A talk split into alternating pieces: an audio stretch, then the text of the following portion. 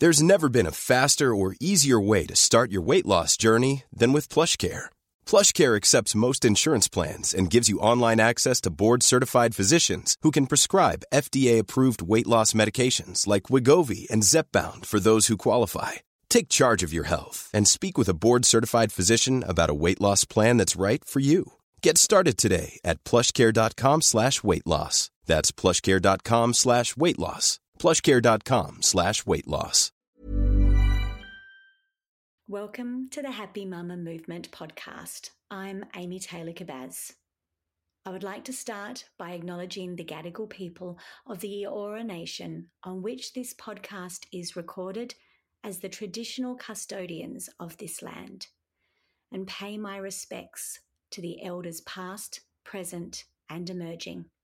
And as this podcast is dedicated to the wisdom and knowledge of motherhood, I would like to acknowledge the mothers of this land, the elders, their wisdom, their knowing, and my own elders and teachers.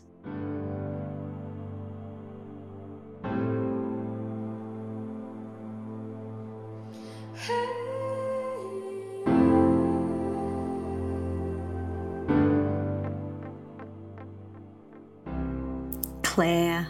Oh, that music, it just gives me goosebumps and tears. And thank you so much. Right from the beginning, I want to say thank you for bringing the gift of these songs to the world and welcome. And thank you for being on the podcast. Oh, Amy, thank you so much. You're going to make me cry straight up, I think. Thank you for listening and for um, having me on. I feel so honored to be here. And every time someone says that that they're grateful for a song or they've seen something in a song that um, has resonated, I just I get goosebumps and I still can't believe it because I I've made them for me in an experience that I had thinking I was alone in that experience, mm. and that's the power of music, right? That connectedness that we all um, feel. I think and music has a particular ability to do that at a deep level, I think. There's an energy yeah, absolutely. about it. So tell us how this beautiful collection of music was birthed. What is its story? Oh, I love that you said birthed. Um, so at the beginning of last year, I was probably at the lowest point I'd been, particularly health wise. I had my second baby. I've got two kids. Um, my son is nearly eight, and my daughter is just turned three. And I had her during the pandemic, um, which, as you know, is complex in that, you know, we were homeschooling my son. I work in a media company with my partner. and he's kind of the creative engine behind that YouTube and podcasting company. And I started helping him monetize that um, many years ago before anyone knew what a podcast was. And so I was working really hard in that space um, and had kind of put myself in the role of supporting creativity and supporting his creativity and other comedians in Melbourne and helping them to monetize their shows. And so I think since my son was born eight years ago, and when I experienced a lot of trauma through that birth, I just had kept working, which I think is a really familiar story for a lot of a lot of us in our culture currently. We just keep it keep on keeping on. And there were lots of pieces over those eight years since he was born, um, as life happens, where I didn't really stop and I just kept going. And then when COVID hit, and um, I then had, you know, that kind of isolating experience I know a lot of mothers went through where what you think is going to be the birth of a child, and then there's all these people coming over to, to visit, and all of those beautiful experiences weren't there. Um, Plus, we were trying to keep the business afloat, and it all went really well. But I just didn't stop. I didn't take maternity leave. I you know, just kept, just kept on keeping on. And then when I got COVID um, in January last year, I was hit for six, um, and it developed into long COVID. I couldn't even watch TV. I was so exhausted, and I think a piece of that was also this word postnatal depletion that I now know about as well, where as mothers we often neglect our health completely. So we're vitamin deficient as well. We're not eating properly, we're not sleeping properly. And our body just tells us because our body holds so much wisdom. Our body just finally goes, Well, enough is enough. If you're not going to stop yourself, I'm going to stop you. Um, and mm-hmm. so I mm-hmm. could sort of just parent, I couldn't work. And so I spent a lot of time resting in bed, which is very unlike me. Um, and so at that time, the only thing I could really do was listen to things, and podcasting is my job. I'm an interviewer, and um, and obviously I was working in that space, so I didn't podcasting didn't feel like um, restful, and so music kind of came back into my life at that point, and I realized that um, that has always been the thing that has been the part of me that feels the most me. Don't know if you resonate mm. with that, but there's a part oh, of yes. us, and I, we all know it right? There's this voice, and we squash it down very far often because sometimes that knowing is the scariest bit. Um, and I always had sort of said, well, I'm not really good enough for that dream. That's not, I, it's too scary and too big, but also I'm not perfect at it. And in my early 20s, when I was a primary school teacher, so I was studying primary school teaching, that was my first career before podcasting, I studied uh, voice as part of my degree. Um, but that was classical training. And in classical training, and I think we do this a lot with kids, um, we teach them to be perfect and that each note has to be perfect. And the thing that you focus on is the note that's not right. And you lose a mark each time you go to an exam. And so for me, I think part of the reason I hid and ran so far from singing and music was that I never felt good enough. And that message really was ingrained in me.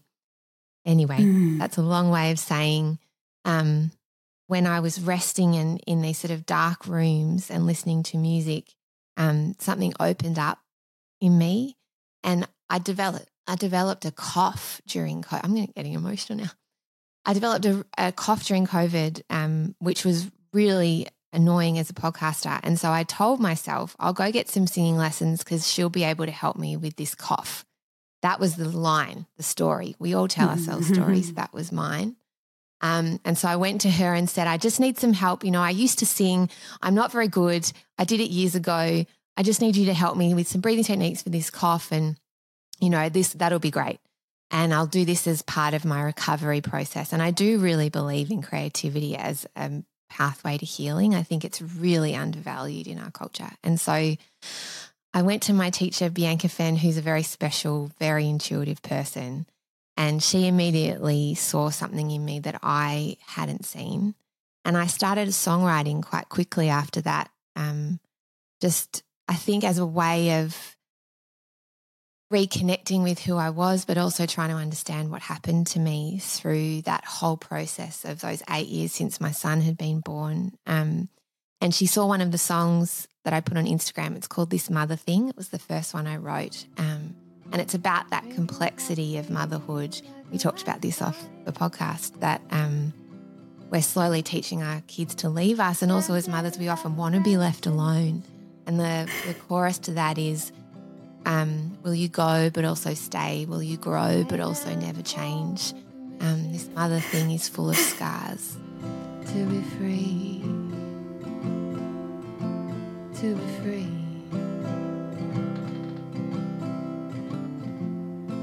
Will you go,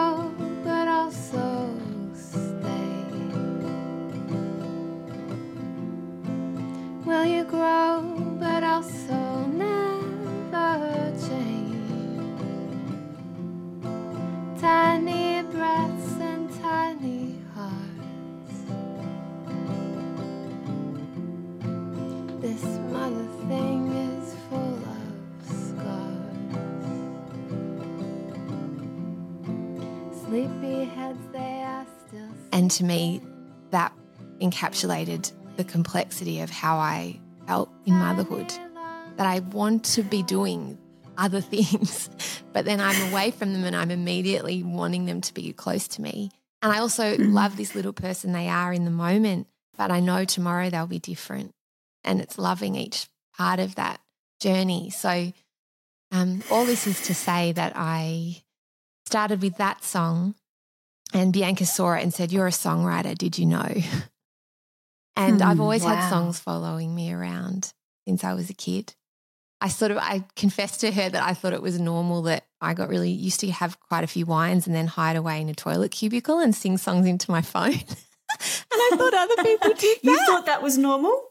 I know. In hindsight, oh, no, obviously, but uh, but you know, I've done that for a long time. I've always had little sort of songs like yeah, following me around or singing them or writing them, lots of poetry and things. And so from there, um, I think in the stillness of of trying to rest and heal as much as I could, um, these songs just kind of burst out of me. I started with those two, um, and I wrote Lullaby, which is a love song to my kids. Um, and actually, I record, wrote that and recorded it very quickly on my phone as a little video, and we've used that original audio on the album um, because the rain was on the on our tin roof. I was oh, playing wow. with candlelight, and that song came out in one go in about ten minutes. It was this sort of wow, this love song to my kids about wanting them to be just who they are, and that I will love them and accept them in all of their complexity. They don't have to be perfect, they don't have to be good. Um, they don't have to prove anything to know that um, they're understood. That's the kind of line in that song.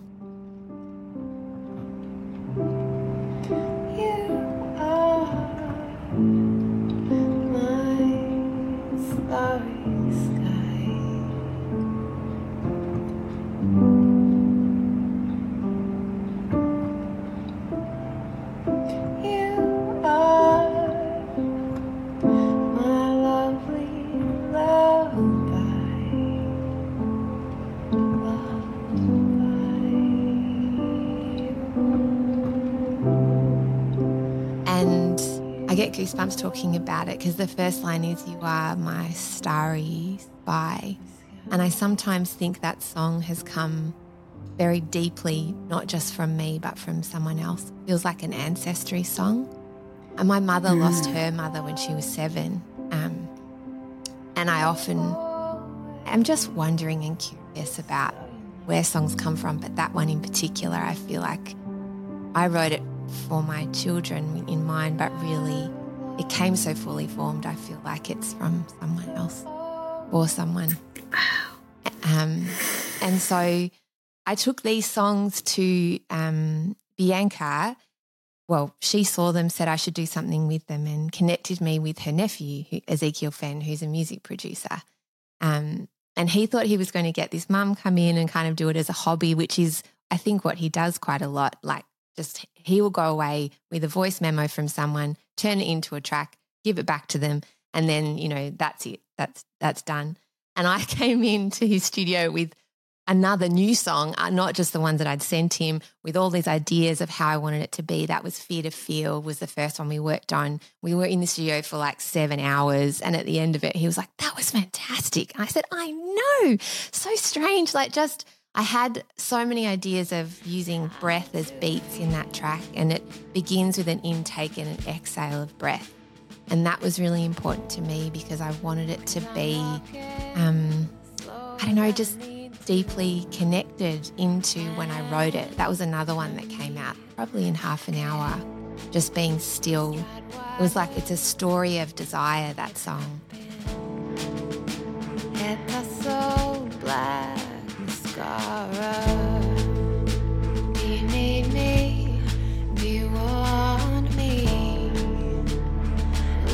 Show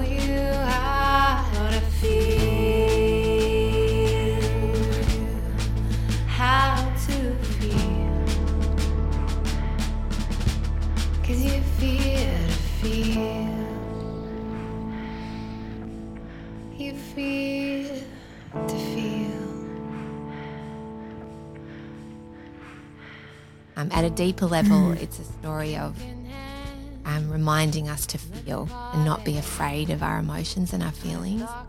But I also was watching a lot of Secret Life of Us during COVID, and it's sort of like reminding me of being in a different time before I had kids. When I was in my 20s mm. and you're going to a house party and you don't know if that boy that you like is going to be there and maybe you're dating someone really complicated and you don't know how they feel about you and there's that tension and excitement and will it happen won't it happen and so it was a story based on that and also there's a beautiful um, podcaster I love, an author called Dolly Alderton, um, who's wonderful. She did a podcast called The High Low and recently released a TV show based on her memoir, Everything I Know About Love.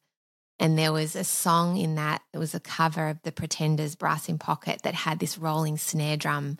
And the character is kind of running to this complex guy that she really shouldn't be dating during it. And that song sort of, I wanted that rolling snare drum in it because I love that idea of it representing that sound of desire and beat. Um, anyway, so that's a long way of saying that's where they started. And then they just kept and coming and coming. So, yeah. and so at what point did you begin to believe in yourself with this? Because we all have these, I guess, well, not all of us, many of us have these little creative moments. And then that voice, as you said when you were younger, of, well, it's not good enough, it's not perfect, it's just a hobby.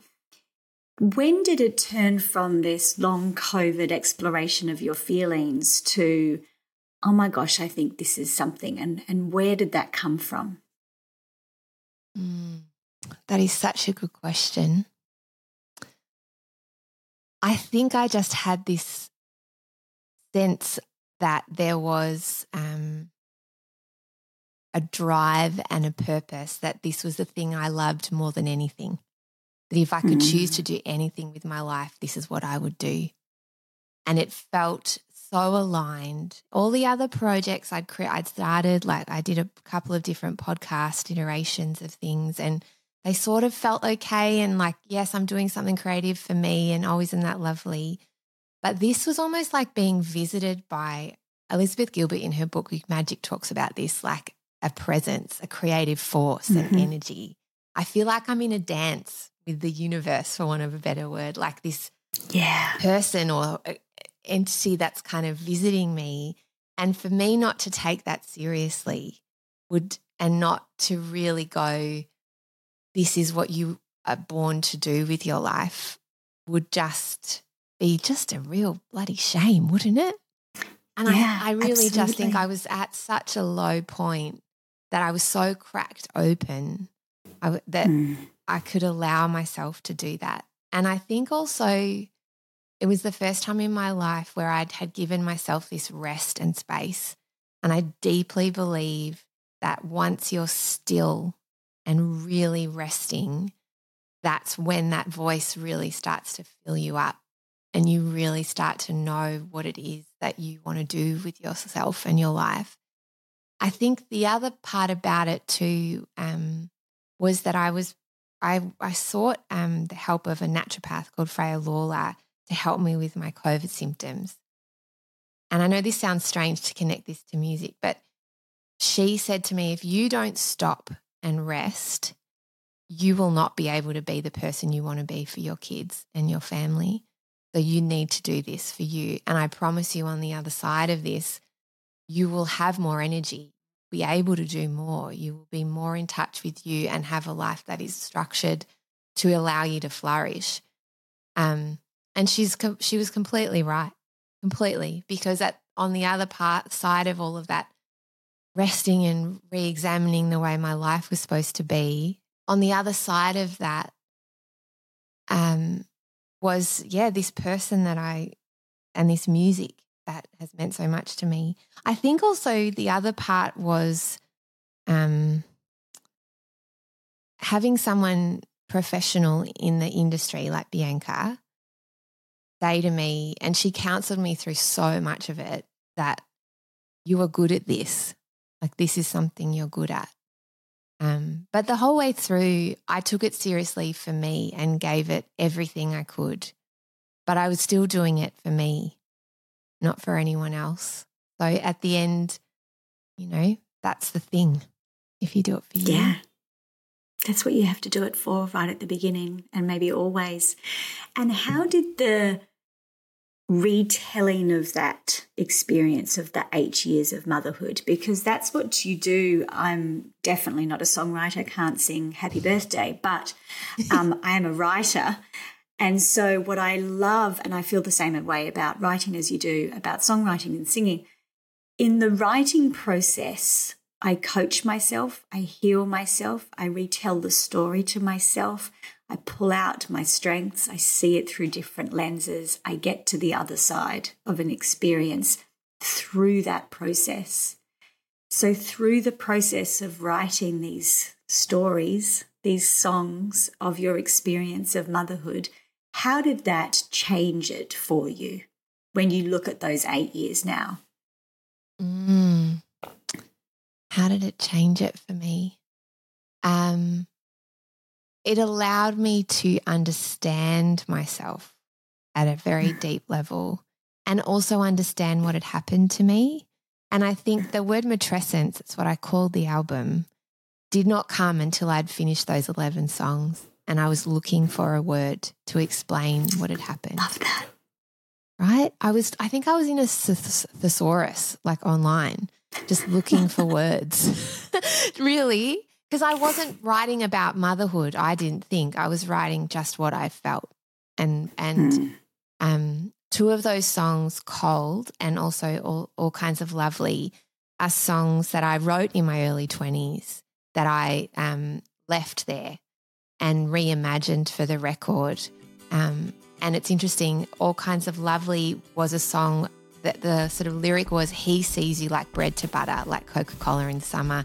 He sees you like flowers in bloom. And it was this idea of me in my early 20s, and it was really my husband now because we've been together since I was 19, how he saw me, you know, like he sees you like flowers in oh, bloom when you walk into the room. Just that idea, you know. When you walk into the room like a burst from the blue, I'm all in love with you. You're the icing on my cake and the sugar in my coffee. The rainbow to that pot of gold. Oh, geez, you're kind of lovely. You're the icing on my cake and the sugar in my coffee. The rainbow to of gold. Kind and then I reframed it. Now it's I. I see you like bread to butter because I'm a woman. I'm 37. I can decide who I love and and also it's for my kids too. That idea. I see them walking into the room and that kind of joy that ha- is in motherhood. Um, and so I think even that change helped to reframe and make me understand more about myself and who I was before I had kids. And the word matrescence yes. profoundly changed my whole idea of what I had been through because it was an mm. adolescence, you know, that mm. second com- becoming this new person. And cold yes. as well was about uh, complexity in relationships and when a relationship turns cold inside it. And we know that um, in relationships and in motherhood and parenthood, we're not the same. We're different people, and so our relationships change. Um, and that looks different for different people in different ways. But I think we've all been in different situations where something that has so much heat in it suddenly is cold. But what you've done is break me down so far I can't get up. Cause you're so cold now, just cold words now. Cause you're so cold now, just cold words now. I'm threadbare and bursting slowly. Um, and so I sang that song from a very different place.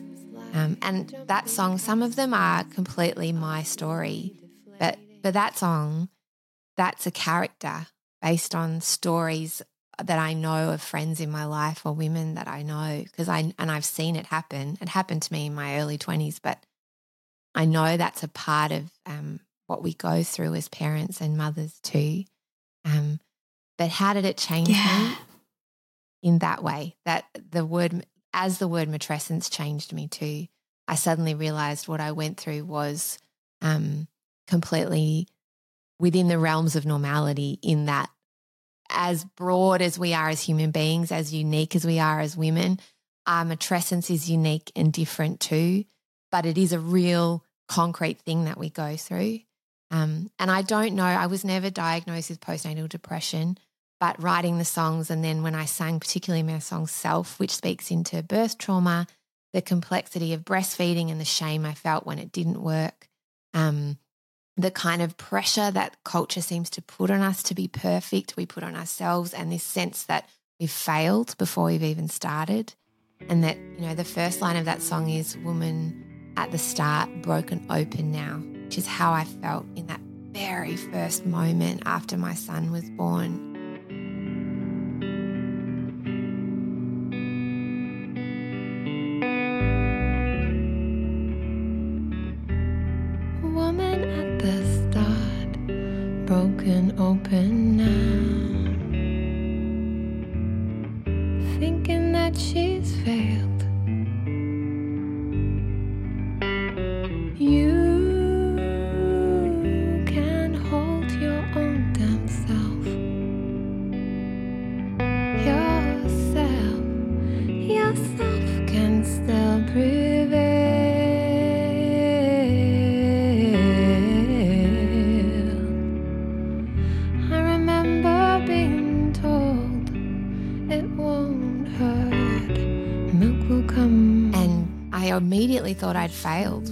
24 hours because my breast milk didn't come in and I'd had this birth that so out of what I had imagined for myself and was so traumatic.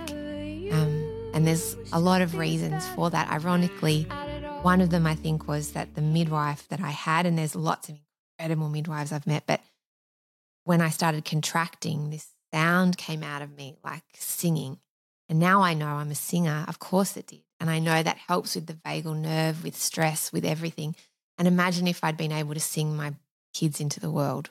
Who would I be on the other side of that? I wonder that a lot. Instead, this midwife told me to be quiet, get back on the bed. You're making too much noise. You'll exhaust yourself. And that is the system I think we're in. Right? Just shuts shut me down, and then my body shut down. So I ended up um, in a pretty traumatic place in the end, um, which I'm so passionate now, um, particularly having a daughter, I think, as well, um, and understanding matrescence and also the fragility of birth and that we need to advocate for our ourselves to have a safe place to do that in the way we want to and that you can kick someone out of the room if they're not right in that moment um, Yeah. you know, I, I want the world to be different for my daughter in that context. Um, but I think, um, particularly for that song self, um, for women to listen to that and know that at the end, I wrote the lyrics, but I really think I was talking to myself that you are beautiful and wonderfully made, and that shame isn't yours to hold, you know. And I think as mothers, we're often shamed for all different reasons. If we work, if we don't work, if our body doesn't look the same, if we're not the same person, if our kids aren't doing the thing we're supposed they're supposed to be doing, whatever. I Mhm. feel like shame and failure seem to follow us around. Yeah. And I don't think that's fair All right. It's such an incredible collection of music. And I know that the impact that it is having around the world is not surprising.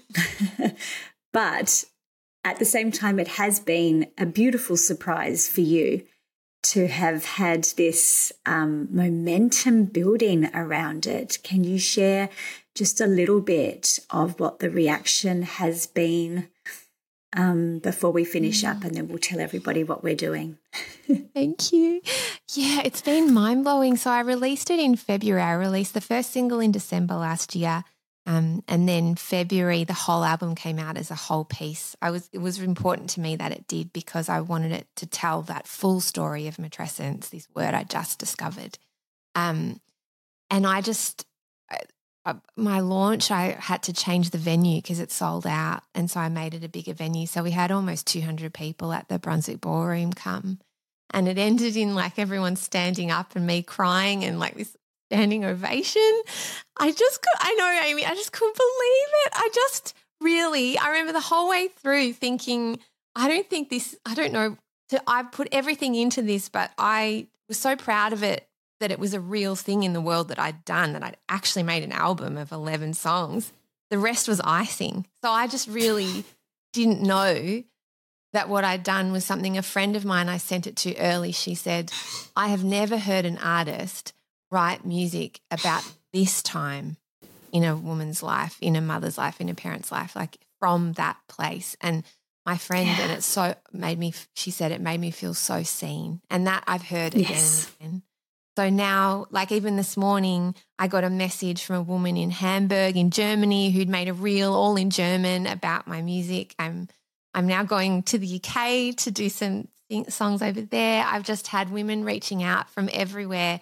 My show that I just did over the weekend sold out again in um, the Wesley Anne in Northcote in Melbourne here, and I've been invited by artists to go and perform with them in regional Victoria and take it to women who are isolated in those communities. And each one, every time I do this show, the women that I meet, particularly who share their stories with me, I mean, I then got invited by the Wheeler Centre, which is a um, in Melbourne, is where they have these big writers' festivals. It's unbelievably they. I just sent it to them, and initially they were like, "Oh, sure." fine. Um, thank you so much for sending it. But, you know, we have lots of women doing incredible things. We'll see you in the audience for this Mother Festival, which was um, a festival about motherhood and creativity. Um, and then they listened. And beautiful Beck, the organizer, sent me an email while I was at the Ocean Grove um, water park with my kids and said, Can we make it the soundtrack? And they played it for three days straight and then invited me to sing at their gala for 500 people. And I sung self a cappella because um, Zeke, who I sing the music with, usually couldn't make it. And so I just got up there with all these women I admire and authors I admire and sung this song. And just, I mean, the reaction I've had and the women who've come out to me afterwards, I just had no idea how, mm. yeah, I just had no idea. Been magic, really magic.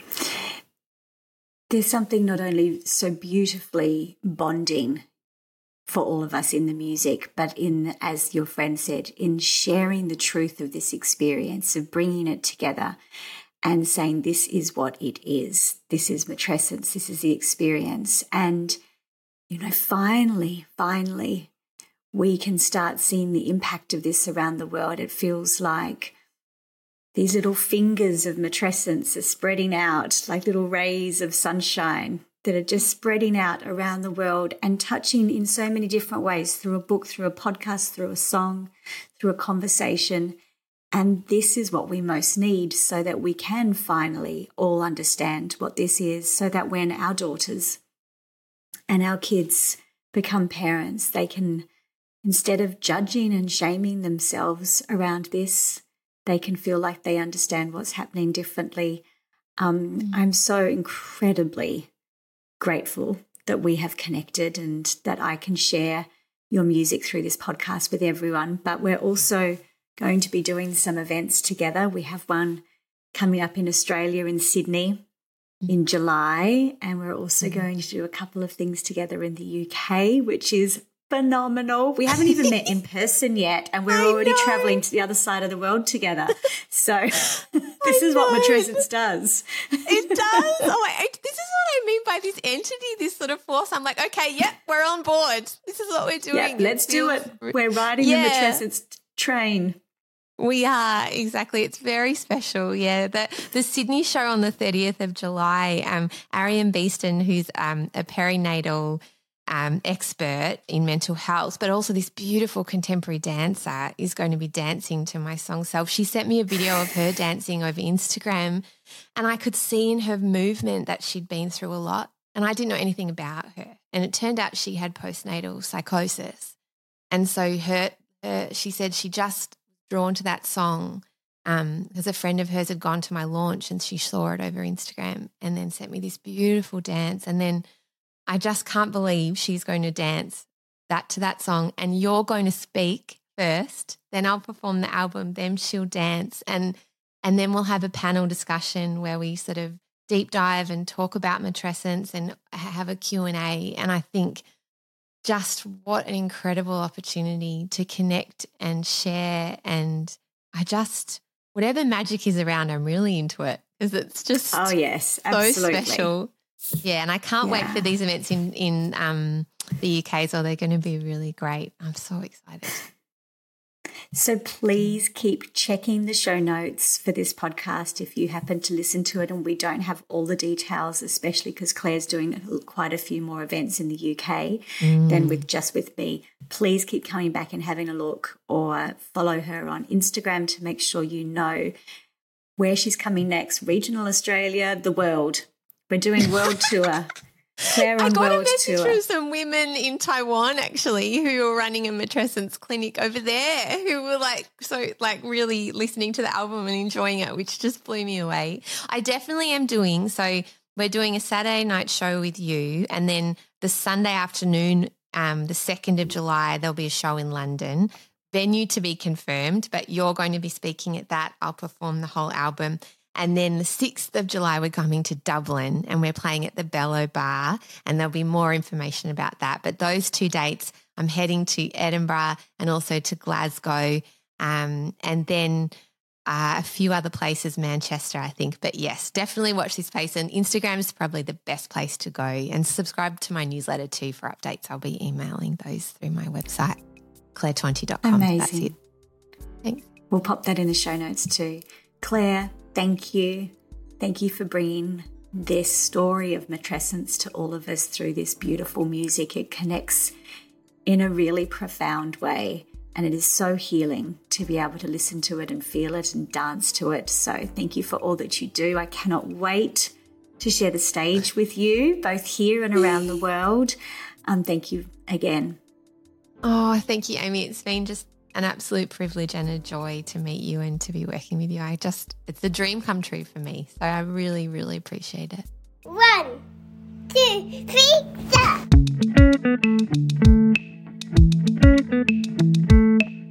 Freedom, we want all of it. Spent so long being good girls, can't breathe through it. We're gonna rip it up, we're gonna tear it down. This cage you want us in no longer fits our crowns, cause we are fire and we can be free. We can unlearn all the things that they told us we should be, cause we are fire and we can finally breathe. We can unlearn all the things that they told us we should be.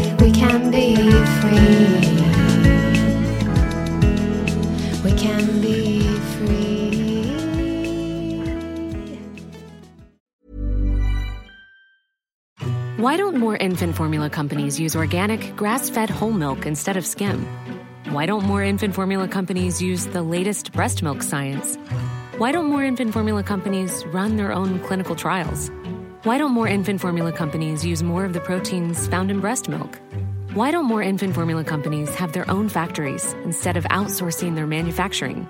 We wondered the same thing. So we made ByHeart, a better formula for formula.